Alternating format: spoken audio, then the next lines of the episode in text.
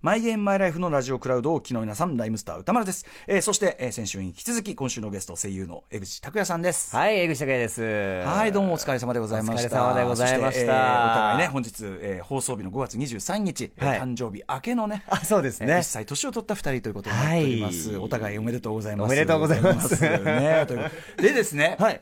まあ、誕生日えプレゼント代わりと言ってはなんですが、え？ー、なんですが、まあ、恒例っちゃ恒例なんですが、はい。皆さんにですね、えーお渡ししております、こちら、プレイステーション4ソフトの詰め合わせでございます。えー、うわ、はい。え、めちゃくちゃ詰め合わされてる。そうなんただでさえ積んどくがね、PS4 ソフト積んどくゲームが増えてる。ちょっとね、お持ちの方が結構多いかもしれないですけありがとうど、ございます。うわ、めちゃくちゃ、あ、パタポパタポン、パタポン。気になってた。あ、そうですか。はい。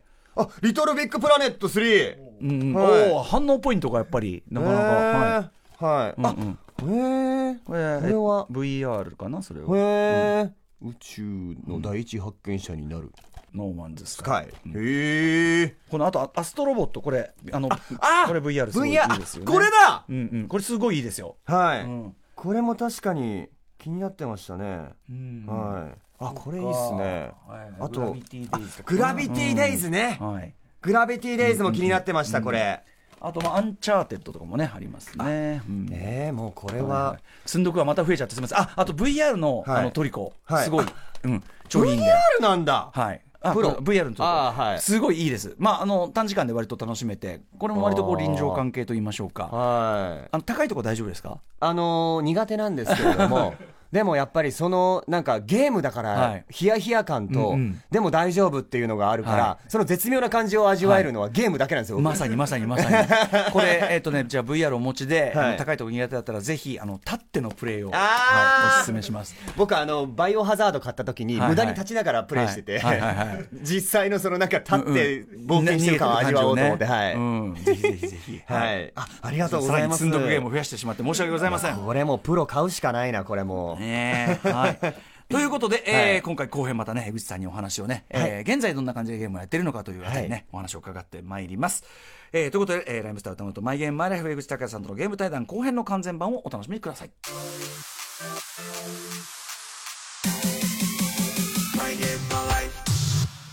プレイステーションプレゼンツ、ライムスター歌丸とマイゲームマイライフパーソナリティのライムスター歌丸です。えーアフターシックスジャンクションから引き続き私にお付き合いいただくこの番組、えー通算112回目でございます。ちなみに本日放送日5月23日の前日5月22日は私歌丸の誕生日、そして、えー先週に引き続きのゲスト、声優の江口拓也さんのお誕生日でもありますということで、要するに先週からね、えー収録してるのはね、えー全く同じ時間帯に撮っているにもかかわらず、一切年を取った状態でのオンエアということで、なんか不思議な感じがいたしますけどね。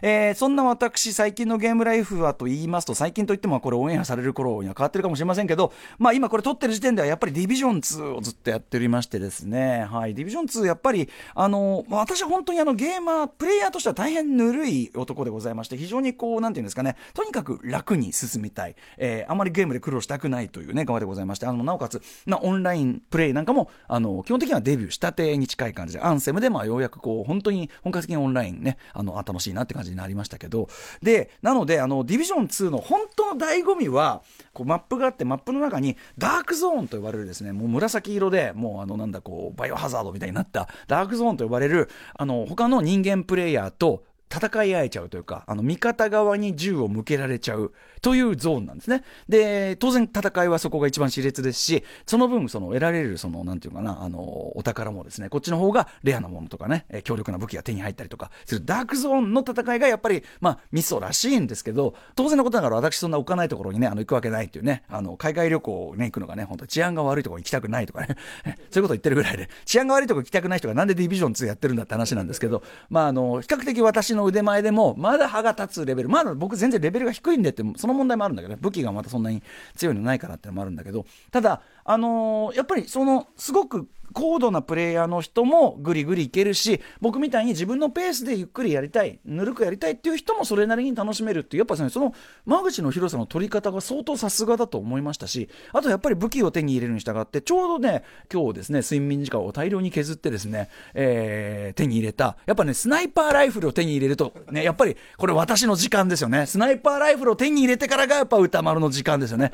とにかく相手の射程の外側からね、やって、で、追っかけてきても外側にある。ね、もしくはその、えー相手がこう押し寄せてくるであろうそのドアの入り口めがけて全部こうバッコバッコやるみたいな、はい、なんかそういうのがだんだん慣れてきてですね。あのとっても楽しくなってまいりました、はい、そんな感じでねやっぱりね今、まあ、私もね、まあ、言いたかないけど若干ね、えーツアーとねレコーディングが重なって忙しい時期の中でですねやはり睡眠時間を削ってもやりたい。これがゲームでございます。きっと江口さんもそうなんではないでしょうか。本日どんなお話が伺えるんでしょうか。ライムスターとまるとマイゲームマイライフプレイ開始です。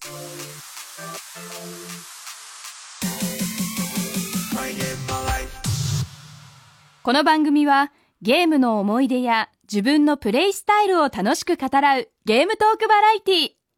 今夜のゲストは先週に引き続きめっちゃいい声の持ち主、声優の江口拓也さん。ゲームボイスの収録にまつわる苦労話は声優さんならではのもの。今まで何気なく聞いていた声がとってもありがたくなりますよ。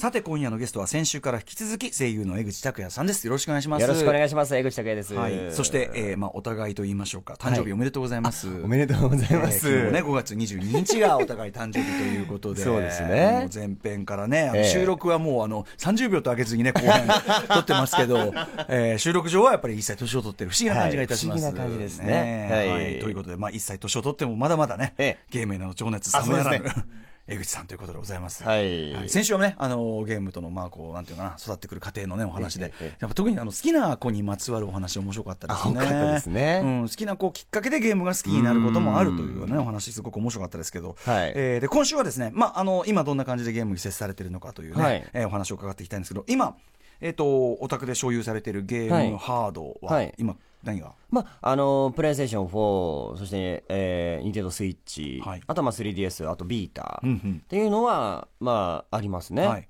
一番稼働してるのってどれですか？まあ稼働で言うとプレステ4とスイッチが両方同じぐらいですかね、はい、あのねあのお仕事で当然出られてることも多いでしょうから、やっぱりええ携帯機というか、スイッチとかはやっぱり欠かせない感じですか、いやそうですね。やっぱりその移動中あと外でできるうんうん。っていうのがやっぱりその強いので、はい。そういった意味でやっぱ持ち運びできるものっていうのは、うんうん。あのとりあえず持っといて、うん。みたいな損はないだろはい。うみたいなところはありますね。なるほど。えっ、と今何をやられてますかちなみに？今は、えー、と最近だとやっぱスパイダーマンは、そはい。のなんかまあもともとその、マーベルっていうのは好きで、ええまあ、好きになったきっかけも実はプレステだったんですけれどもそのプレイステーションでマーベル VS. カプコンはいはいはい。あの格闘ゲームがあったんですけど、そこでうん。初めてマーベルヒーロうんーを見て、うんはいはい。なんとかっこいいやつらなんだと、うん必殺技のギミックとかめちゃくちゃかっこよかったんですよ、うんうんうん。演出も相まって。え。っていうのがあってすごい覚えてて、うんうん。で後々こうなんか映画化されたりとかして、はいはいあれだと。あれだと、うんうんうん。あの頃やってたあれじゃないかって言ってハマって見ててっていうのがあって、は今回それでスパイダーマンが出た時に、まあはい今までもねスパイダーマンのやつは出てましたけれども、なんかそのネットでもめちゃくちゃなんか聞くぞと、はい。なんなら周りでもスパイダーマンやってるぞみたいな話を聞いて、ええそれでじゃあちょっとやってみようかなと思って、うん。あの買ったっていうのが最初だったんですけれども、今回のスパイダーマンねすごい出来ですからねこれね。とにかくやっぱり綺麗ってはい。いう、グラフィックもね。もうやっぱりこれこそ、うんうんなんか自分がヒーローになった気分というか、はい、あのスパイダーマンになって摩天楼をこう、はい。自在にこうスパイダーウェブでこうやってえるえ感じがすごい自在にできますもんねなんかね。あれだけで楽しいっていうのはいはありますし、あとやっぱりその人間が生きているというか、はいはい。街に生活がこう、息づいてるっていうのはいはがい。感じられるというか、んんんもう車が通ってて人間が行き交っててみたいな、あの行き交う人々とね、はい。ハイタッチしたり話したりできますもんね。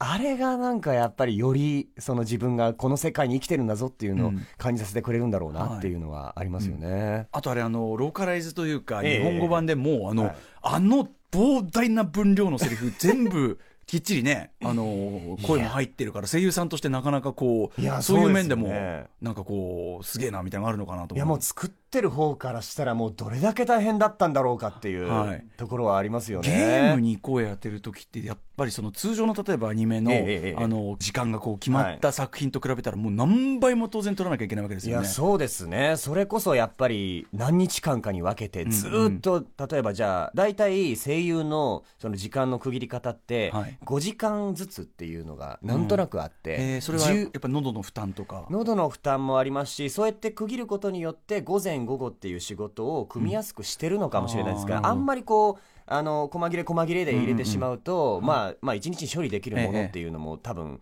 決まってるっていうのもあるとは思うんですけども、はい10時15時16時21時っていうのがええ。大体のその切り方なんですけれども、あその中でもその例えばじゃあ5時間みっちり、うん。やっぱもう一つのブースで一人でずーっと喋り続けるので、はい。やっぱ途中でちょっとうんなんかうわーってこうなんか、はい。はいそうですよね。そうなんですよ。やりとりがあるわけじゃなく、そうなんですよ。文脈もなくこうセリフを言わなきゃいけないみたいな途中で自分何喋ってるんだっけ？みたいな、なんかちょっとわからなくなる時があるんですね、ええ。それをやっぱ5日間ぐらいずっとやってると。あかなり精神的には。そうなんですよね。だから自分との戦いみたいなところがあるのへでえもうだからそういうなんか声の分量とか、まあ撮ってる方もとね、ずっと聞き続けてチェックしなきゃいけないっていうのがありますから確かにそれを考えるともうお疲れ様ですっていう気持ちがお互いすすごい労力かかってる。ええ。江口さんちなみに声その今まで当てられたゲームって、はい。まあ、いろいろありますけれども、まあ、例えば、あの、ガンダムシリーズでいうと僕、あの、ガンダムエイジっていう作品で、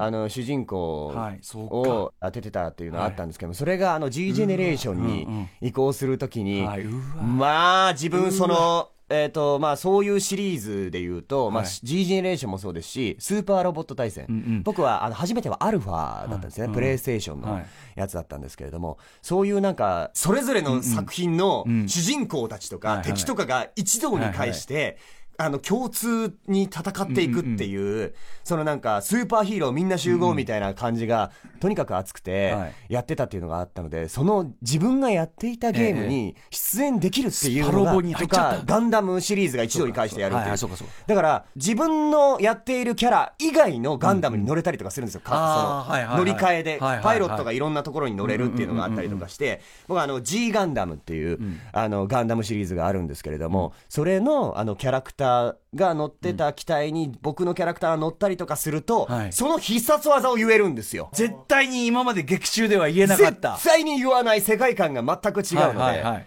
そんなキャラクターがその乗った時に、ん。じゃあそのスペシャルボイスというか、はいはいこの機体に乗った時にだけしか言わない言葉があるっていうのをやって、そのダークネスフィンガーっていう、あの必殺技があるんですけれども、あのなんかすごいあの本編の中ではあのもう必殺技を言うやごとく言うから、僕も思い入れ入れちゃって、あのそのキャラクターなりにめちゃくちゃ熱くやったら、ええリテイクで、ああのそんなに感情込めなくていいです。僕、アセムってキャラクターなんですけど、アセムはアセムでやってくださいって。ちょっとブレてますちょっと江口拓也が入っちゃったね。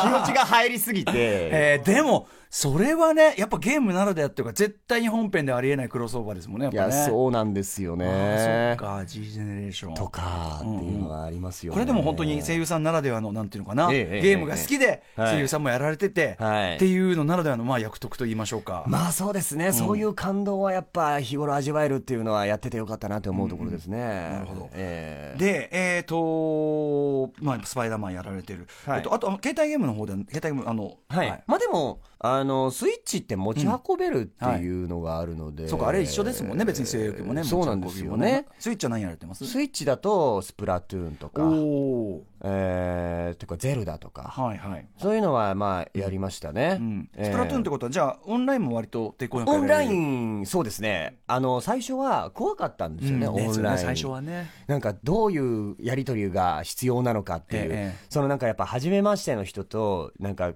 やり取りしなきゃいけないのかなとか、うんうん。いい人だけだったらいいですよ、はいはい。なんかそういう平和な人たちだったらいいけど、うんうんたまにやっぱりちょっと怖そうな人いるじゃないですか。そうね。あと、まあ、世界的にね、皆さんやってますから、向こうの中学生にね、ものすごい英語でね、多 罵られながら。分だけど多分罵られてるみたいな言葉はわからないからみたいありますからねうん。なところありますけれども、なんかそんな中でも、あの、スプラトゥーンは割とそのマッチングするだけでよかったっていうのはあるので、はい。そういった意味ではすごいあのやりやすかったし、あのやっぱ人間がやってるとやっぱ予測が不可はい能はいはい。な行動をたまになんか、あの敵なんだけど、はい。もうやめてくれっていうこっちが動きをすると、なんか見逃してくれたりとか命乞い。命乞いをすると もう向こう圧倒的に勝ってるからはいはい。もうじゃあもうどうぞもう生かしといてやるよみたいな。ありがとうみたいな。ぐるぐるぐるぐるみたいな。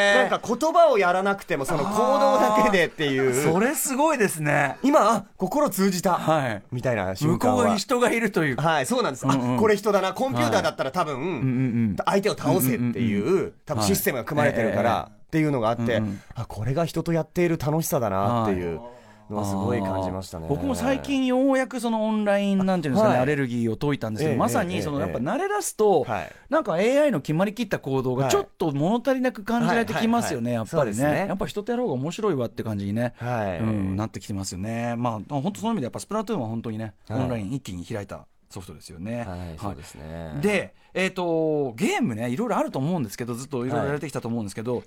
好きなゲームのジャンル、あと苦手なジャンル皆さんそれぞれ終わりだと思うんですけど、本当にオールジャンルするんですよね。何でもやる。何でもやりますね、とりあえず、その例えばシミュレーションでもそうですし、RPG でもアクションでも、格闘もね、格闘もやるし、音楽もやるし、レースはどうですか？レースもやります。うん。レースも、それこそ、えっ、と、僕がやってたので言うと、まあ、マリオカートもそうですし、あとは、チョコボレーシングっていうやつがあったりとか、なんか、あとはグランツーリスモ。グランツーリスもね、はい。はい、うんもうやってたし、やっぱりそういう意味では、レースもやる。レースもやってまあしたし。となんだ、あんまり。あと、いわゆるスポーツもの。あスポーツも、ウィニングイレブン。ウィールもやる。はあ。とか、あとはパワフルプロ野球、パワプロうんパワープロですかね全部マルチですね、本当にね。はい。あとは恋愛シミュレーションああ、俺今それ言おうと思ったけあ、そう。やるんだ、やっぱり。はい恋愛シミュレーション何がお好きでした？恋愛シミュレーションは、えっ、と、まあ、いろいろやってましたね。トゥーハートうんとか、あとは、ときめきメモリアルもちょっとやったかなと。うんうんうんうんあとは、なんか、いろいろ、その、なんか、PC ゲームがはい、プレイステーションとか、うんうんうんそのなんかハードが変わったりとかしたときにやったりとか、はいはい。はい、っていうのはありましたけどね。えー本当にじゃあ360度、意外といないタイプですよ、これ、本当に。はい。何かしらみんな苦手な人いますね。あと、いわゆる洋ゲー的なのやったりします？洋ゲーも、そのなんか FPS っていうんですか、はいはい。あの、ね、えーはい主観でね、こうやって打つやつ。はい。それこそ、あの、任天堂64で、あの、007。はい。あゴールデンアイゴールデンアイ。はい、名作。ははい。い。あれも友達と一緒にやってたっていうのもありまして、あそこでもう FPS についてのあれこれっていうのがあったから、そういう視点でゲームをすることに対しての抵抗も抵抗もやっぱりなかったですねえ。ー意外と今までゲストの方も迎えてきたここまでマルチは本当にないかもしれない。すごい。まあ、なんか、あのーなので、その、プロ同士のなんか、はいそういうコアなっていうものはないんですけれども、うんうんやっぱ一通り全部楽しめる心えーは、あすごいなんとなくあるなっていうのはねモンハンと。か。はい。あ、モンスター、はいやりましたモンね。ハンモンハンでハマった。もう、それこそ、あの、セカンド G。うんうん。PSP で、はいあの時に久しぶりに友達と家で集まって朝まではいはい。ゲームをやるっていうのうんうんうをん。やったなって思いますね、えー。本当にまんべんなくねきっちりやってて、はい。ゲームそのなんかこう声優仲間さんとかゲーム仲間の、はい。でもあるみたいな方っていらっしゃいます、そうですね。割と皆さんやっぱゲーム好きなので、うん。岡本信彦さんという方だったりとか、花江夏樹君という方だったりとか、はいあと木村良平さん小野賢章さんとか、うなんかいろいろいらっしゃいますけれども、やっぱりその今はオンラインでつながれるっていうのがあるので、集まんなくてもねじゃあちょっとなんか、えー、と連絡し合って、はい。じゃあこの時間からやろうみたいな感じで、うん。あとはなんかボイスチャットつなげながらはいはいはい。やるとかね、うんうん。もうね今いながらにして集まれるようなもんですもんね、れね。すよへーちょっと寂しいですけどね、はい。えーちなみにですね今はい。回そのアンケートで、あの今やってるゲームは、はい。な何ですかみたいなのやったら、はい。とにかくそのプレステ4の積んどくソフトが膨大すぎてっていうんで、あの棚の写真が送られてきたという 珍しい。そうですね。はい。うわまあでもこれどもまだ一部ですね、これが一応だからあれですよね。あの僕も気持ちわかるんですけど、はい。スタンバイ組っていうかやれてないけど 絶対にやるんだっていう気持ちで、お前ここに俺いるからなって主張してる組、ただやっぱりその、なんだろう盛り上がっていただきたいというのはあるので、とりあえず出たらその新品で買う、うん。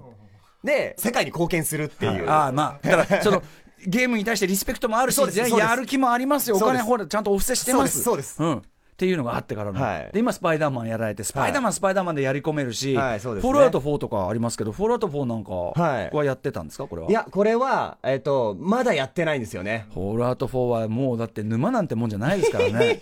ちなみに先日ですねこの番組も以前ゲストに来ていただいたはい。ド発展の、はい。えっと、益子直澄さんというね、方がいて益子さんは、まあ、あのフォールアウトとか大好きなんですけど、ええ。フォールアウト3を、はい。あのカンストに持ってった。フォールアウトってはっきり言ってマップ 超広大なんで100って本当ありえないんですけど、はい。この間あの連絡来てフォールアウト4あのトロフィー100いったよ。いや本当おかしいですって。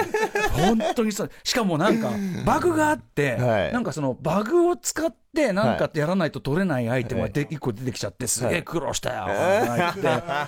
ほら何やってんだって。で、で、いや、今、今、レッド・デッド・リデンプション2やってた、面白いねとか言うんだけど、はい。あなた、その、フォールアウト4の次がレッド・デッド・リデンプション2でその勢いって、カロリー高すぎるじゃん。どんだけ、あの、厳しい茨の道を進んでるんだっていうね。人生ですね、まさにね。あの、ええマスコさんの場合はもうはっきりあのバンド活動に支障をきたしてるってあの あの公言してましたからね危ない危ないもうリリースは遅らせられるけどこの村は俺が救うしかない 末期症状ですね、本当にね。ちなみに、ええええ江口さんはその、はいお仕事なり、まあ、学業なりでもいいんですけど、えええええ。えゲームやりすぎでやらかしちゃったみたいなことってあります？いや、もう、あの、いつもですね、睡眠時間がとにかく削れるっていう。まあそこですかね。はい、それでやっぱりその眠気まなこで仕事場に行くっていうことも多々ありますね。はい。あの昨日あんなにやってなければ、もうちょっとあのすっきりした状態で挑めたなっていうのはありますけれども、結局やっちゃいますもんね。やっちゃうんですよね、そのやらない後悔よりもやっぱやった後悔の方が気持ちいいっていうのがあって、うん。あとやっぱ皆さんこれゲスト来ていただく方はもちろんお忙しくて、皆さんにでもやっぱし睡眠時間を削ってもやるんだけど、はい。やっぱりそれで睡眠時間を増やして寝たところでゲームやらない具合悪さの方が やっぱそのゲームやってる間のリラックス度に勝るものなしっていうことをおっしゃいますねみんなね。はい、うんやっぱそのタイプですかね、はい。そうなんですよ。ちなみにゲームそのやり続けはい。最長時間何時間とかありますか？いやそれこそ休憩も含めてだとやっぱもう一日中。一日中というのは。だからもう昼の12時から始まって、まあ途中ご飯休憩もあったりとかして、はい。朝の3時、はいはい4時ぐらいまではやってたりとか。止める人いないとそうなっちゃいますよね。あもうそうなんです。だからもううん。一人暮らししてええ。何がやっぱ最高かなって、はい。もう誰の気にもしないで好きなだけ何でもできるっていうのが起きてすぐとかでやりますもんね全然ね できますからね。全然ありますもんね。ええ。じゃあその長時間の場合ですね、もうはい。これ皆さんに伺ってるんですけど、はい。ゲームをやるときのセッティングっていうか、はい。例えば椅子とか、あはいはいはい。モニター状況、あとまあ飲食物どうするとか、あー。そういうような。やっぱり基本的には、えー、とカップラーメンとポテトチップス あとはコーラはいはい1.5リットルポテチいきますか？あの、コントローラーが汚れるから、スナック嫌だっていう人結構多いんですけど。あの割り箸を置いておきましほど、なるほど。てちゃんとやっぱ汚れないやつが 割り箸で。割り箸も置きますね。カップラーメンはやっぱりちょっとポーズして、はいそうですね。ちょっと補給してという。そうですね、ん。っていうのはありますね。いいです。よ。もう長期戦の構えですね。長期戦の構えですよ、うん。はい、やっぱり。椅子とかその辺はどうしてあます？あのソファーに座りながらですね、ソファーはこうなんていうの？リラックス体勢なのか、はいやっぱどうしてもこうねぐーってこう。もうやっぱりあの座る体勢は、はい。やっぱりこの寝転がりながらとかだと、ええやっぱり時々パフォーマンスを発揮できないんですよね、っていうのはありますから、はい。あものによりますけどね、うんうん。アクションとかそうですね、はい。あの例えば RPG とかだったうんうん。らそんなにこう、ええがっつりとこう姿勢を正してやらなくてもっていうのはありますけれども、アクションになってくるとやっぱりちゃんとした姿勢で、うんうん。こう筋肉伝達みたいななんかこう、ちゃんとシナプスがね 気持ちが、っていうなんか気持ちがあるんはいはい。でっていうのはうん。ありますね。ちゃんと座ってや,、やりますね。あのストリートファイター5とかやるときも、はい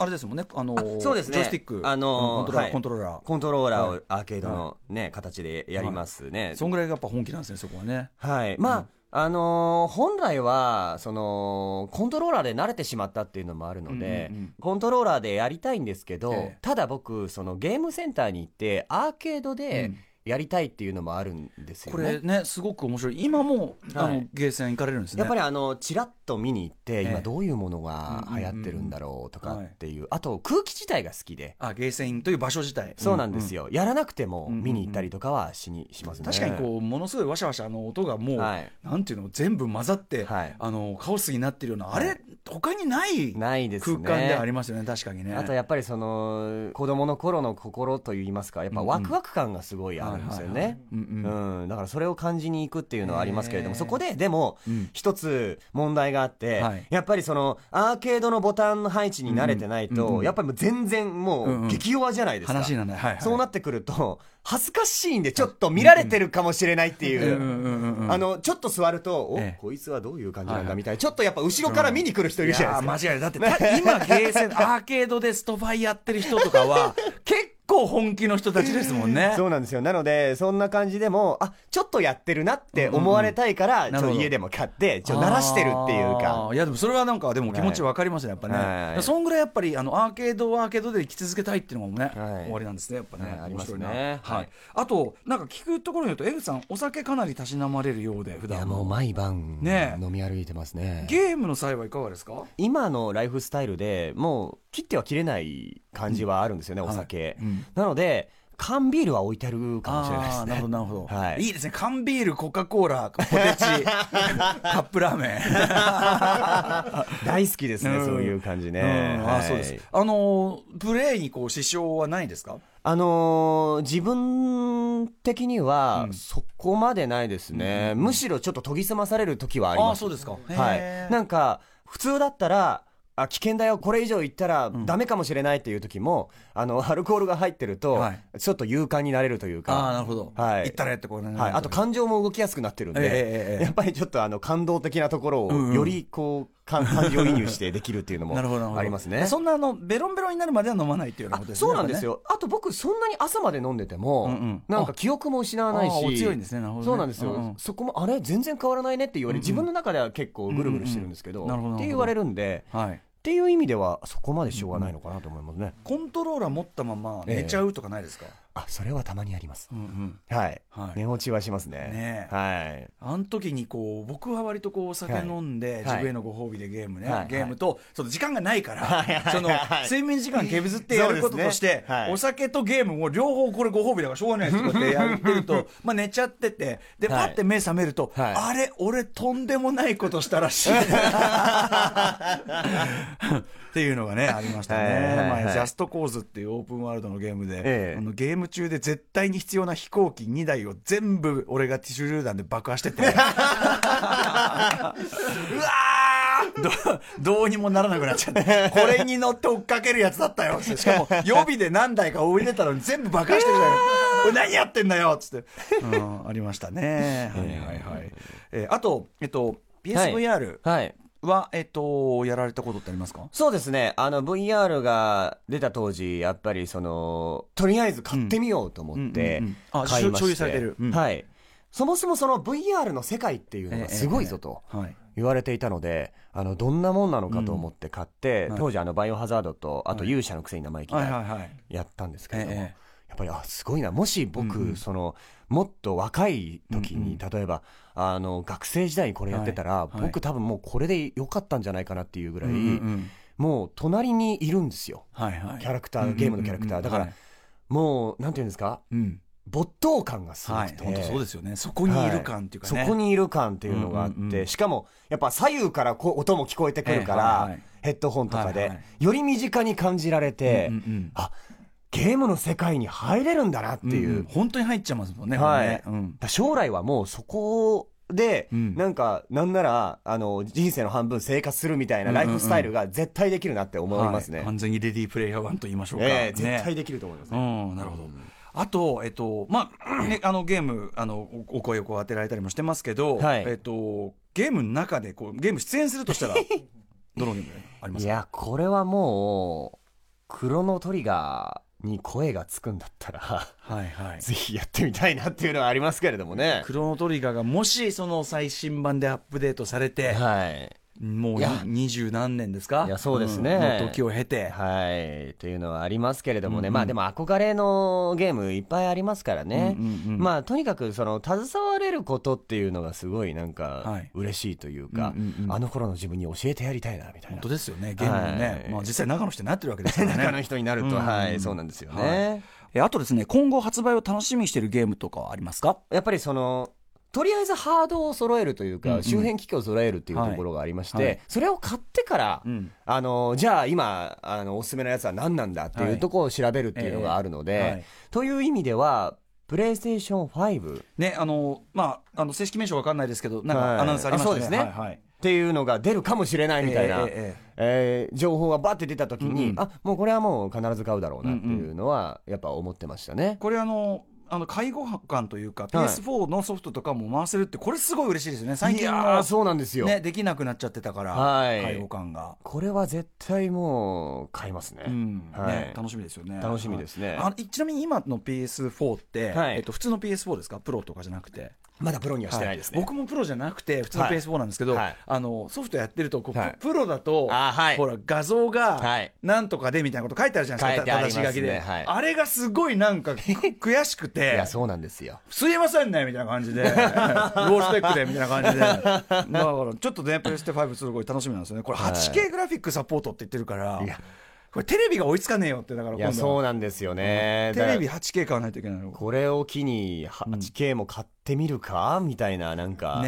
気持ちになっちゃいますはね。いでもその少なくともえ 4K もののソフトとかは対応できるわけですもんね、これでね。ええええええそこれ期間にちょっと、ねはい俺もテレビも変えようかなっていう感じがしますね、うちょっとね。んはいえーでですね、これ、えっと、ゲストの皆さんに伺ってるんですけど、はい。ゲームから学んだことは、はい。ゲームで学んだことは、ズバリ、トライアルエラーですね。うんあの、わからないところから始めて、はい。その、とりあえず自分の中で正解を見つけていく。ん。その、まあ正解はなんとなく決められてるんだけれども、うんうん。あの、それだけじゃない正解を自分で見出せるっていはいうところが、なんかやっぱ楽しくて、それこそ、あのーゲームで言うと、はい。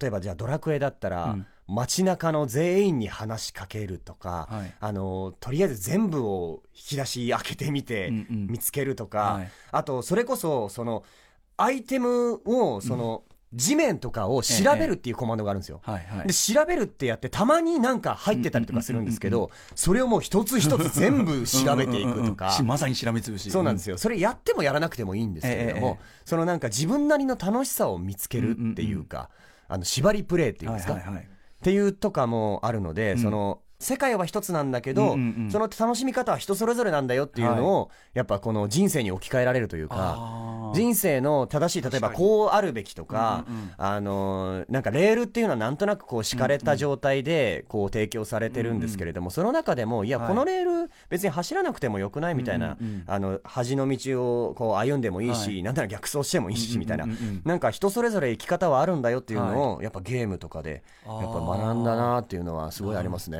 確かに。なんか、はい。同じゲーム例えばまあそれこそドラクエ5のはい。話をしてるようで、はい。そのドラクエ5経験した経験はその人固有のはい。体験でしか絶対にないじゃないですか、あゲーム。そうですね。でそれ人生も全く同じですもんね、はいそうなんですよ。の人生はその人固有の体験でしか絶対になくてっていう、はいはいはい。うん。でやり方は一通りじゃないし、みたいな。刺さる言葉も人それぞれだと思いますしね。あのいくら攻略がある程度決まってても、ん。全く同じルートを通る人ははい。ゲームにおいてはい絶対にいないじゃないですか。いないですね。同じ動きをして同じ、それは絶対ないんだから。はいはいって考えると、それって人生ですよね、すごいねそうなんですよなるほど。はいすごい、素晴らしい。はいえーじゃあ、一発メールご紹介させてください。はいえっと、あの、エレキコミック、今田進さん考案のですね、はいはい、あの、僕の考えた芸能人ゲームというね、新コーナーができまして、は、はいいこちらにメールいただいております。はい働く方のモーさんからいただいた、えー芸能人ゲームは、はえー VR ぷよぷよです。ゴーグルをかけスタートすると、はいゲームの中は普通の6畳間で、はいそこにははいテレビとメガドライブが置かれています。い。はい。プレイヤーはメガドライブのコントローラーを取ってプレイするのですが、はい VR 独自の仕様として横には本田翼さんがいます。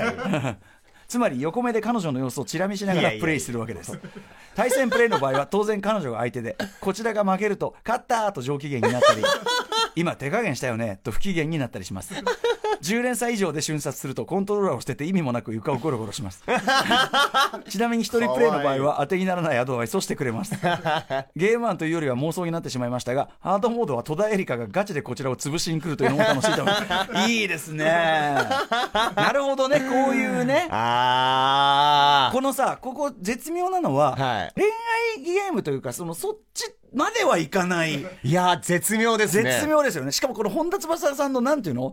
絶妙なこのツン感っていうか、やっぱし、これよくね、やっぱ本田さんのキャラクターをよくお分かりでという。行動がね、うんまさにね。ハードモードは戸田恵梨香がさらに勝ちで。いいで。これでも、いろいろさ、そのなんていうの？あの、アップロードしてったらさ、横にいる人がいろんなのが、そうですね。それこそ男性ができたりとか。そう。例えば、はいわかんない。具志堅陽子さんと、なんか、なんか格ゲーできるみたいな。ねなんかそういうモード。えーとかね、いやうん。いろいろ。これはすごい面白いですね、うん。こういう発想なかったですね。VR っていうのもやっぱりそのそこにいる感、うん。でその横に人が本当にいる感っていうのが肝だから、ええ実はええ。僕そのだから例えばゲームだったらゲームそのものよりも、うん。その体感してる感覚の方が大事だから、はい。はい実はその既存のゲームを置き換えるんじゃない方がいいんじゃないかって言っててこれ一つの本当にアイデアですね。確かに、うん、なんでメガドラっていうね。やっぱ懐かしさも味わいつつうん。あっていうのはあるんじゃないですか、あやっぱ。あれかメガドラやってた頃の俺の俺隣にそう。やっぱり。翼がいるみたいな。そうなんですよ。時空の歪みが半端ないことですよね 彼女じゃないあ恋人じゃない。そっか、はいでもそのそこでやるのはそういうだからレトロゲーとかでもいいってことですもんね。そうですね。いろんな感情がごちゃ混ぜになるっていう。ていうか何でもできます。だから星のカービィ。だからちょっとやめてよっていうのが再現できるかもしれないですね。でだんだん黙りがちになる二人。4回以上すると黙ってくるっていう。やばいですね。これ応用やばいね。応用すごいですね。働く方のももさんのこの妄想、はい。応用力やべえという。実は実現するるんじゃないかっていうね。しかもねその江口さんのあの星のカービィの話聞いたら、えはい。星のカービィやりたがる人いっぱい出ますよそれ。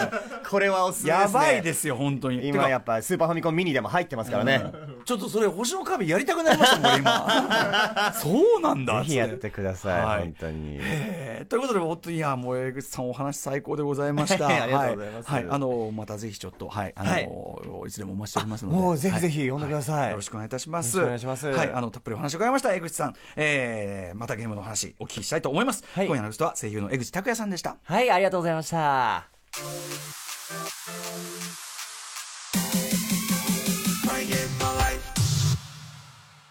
さあ今夜のライムスターたまるとマイゲームマイライフいかがだったでしょうか？いやー江口さんもさすがのねお話も上手ですし面白いですしねあとあの今日はあれでしたね。あのリスナー投稿のね俺の考えたゲームのところがすごくツボでしたね。あの方向でずーっとなんか妄想をしちゃいそうな感じがありますね。すごい面白かったですね。はいということであのおそらくですね放送の中にきっとねあの今回たっぷりまた江口さんお話しいただいてるので入りきらないお話いっぱいあると思いますので、えー放送に入りきらなかった部分はですね、えー無料で聞ける TBS ラジオクラウドで完全版として配信しておりますのでぜひそちらも聞いてください、えーまた番組公式サイトの放送後期こちら読み物としても面白くなっておりますし、えー写真なんかも載っておりますのでこちらもチェックしてください。あとですね私先ほど、えー番組ディレクター金井君からですね、えー聞いてえそんなのがあるの？私も知らなくて衝撃を受けました、えー番組の公式インスタグラムもやっているそうです、えーマイゲームマイライフの公式インスタグラム。こちらも何ですか？検索とかすれば出てくるんですかね？はい、えーこちらも見てください。私は見たことありません。存在初めて知りました。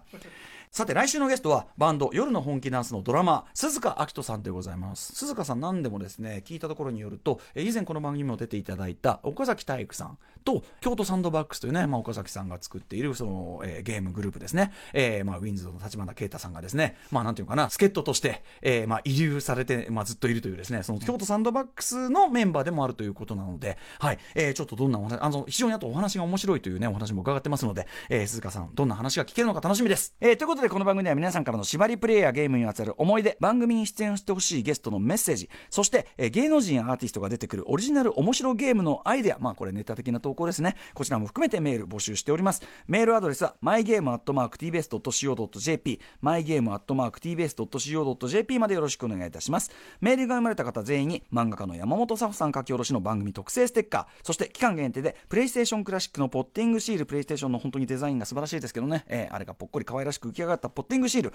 こちらを差し上げております。それでは来週もコントローラーと一緒にお会いしましょう。お相手はライムスター歌丸でした。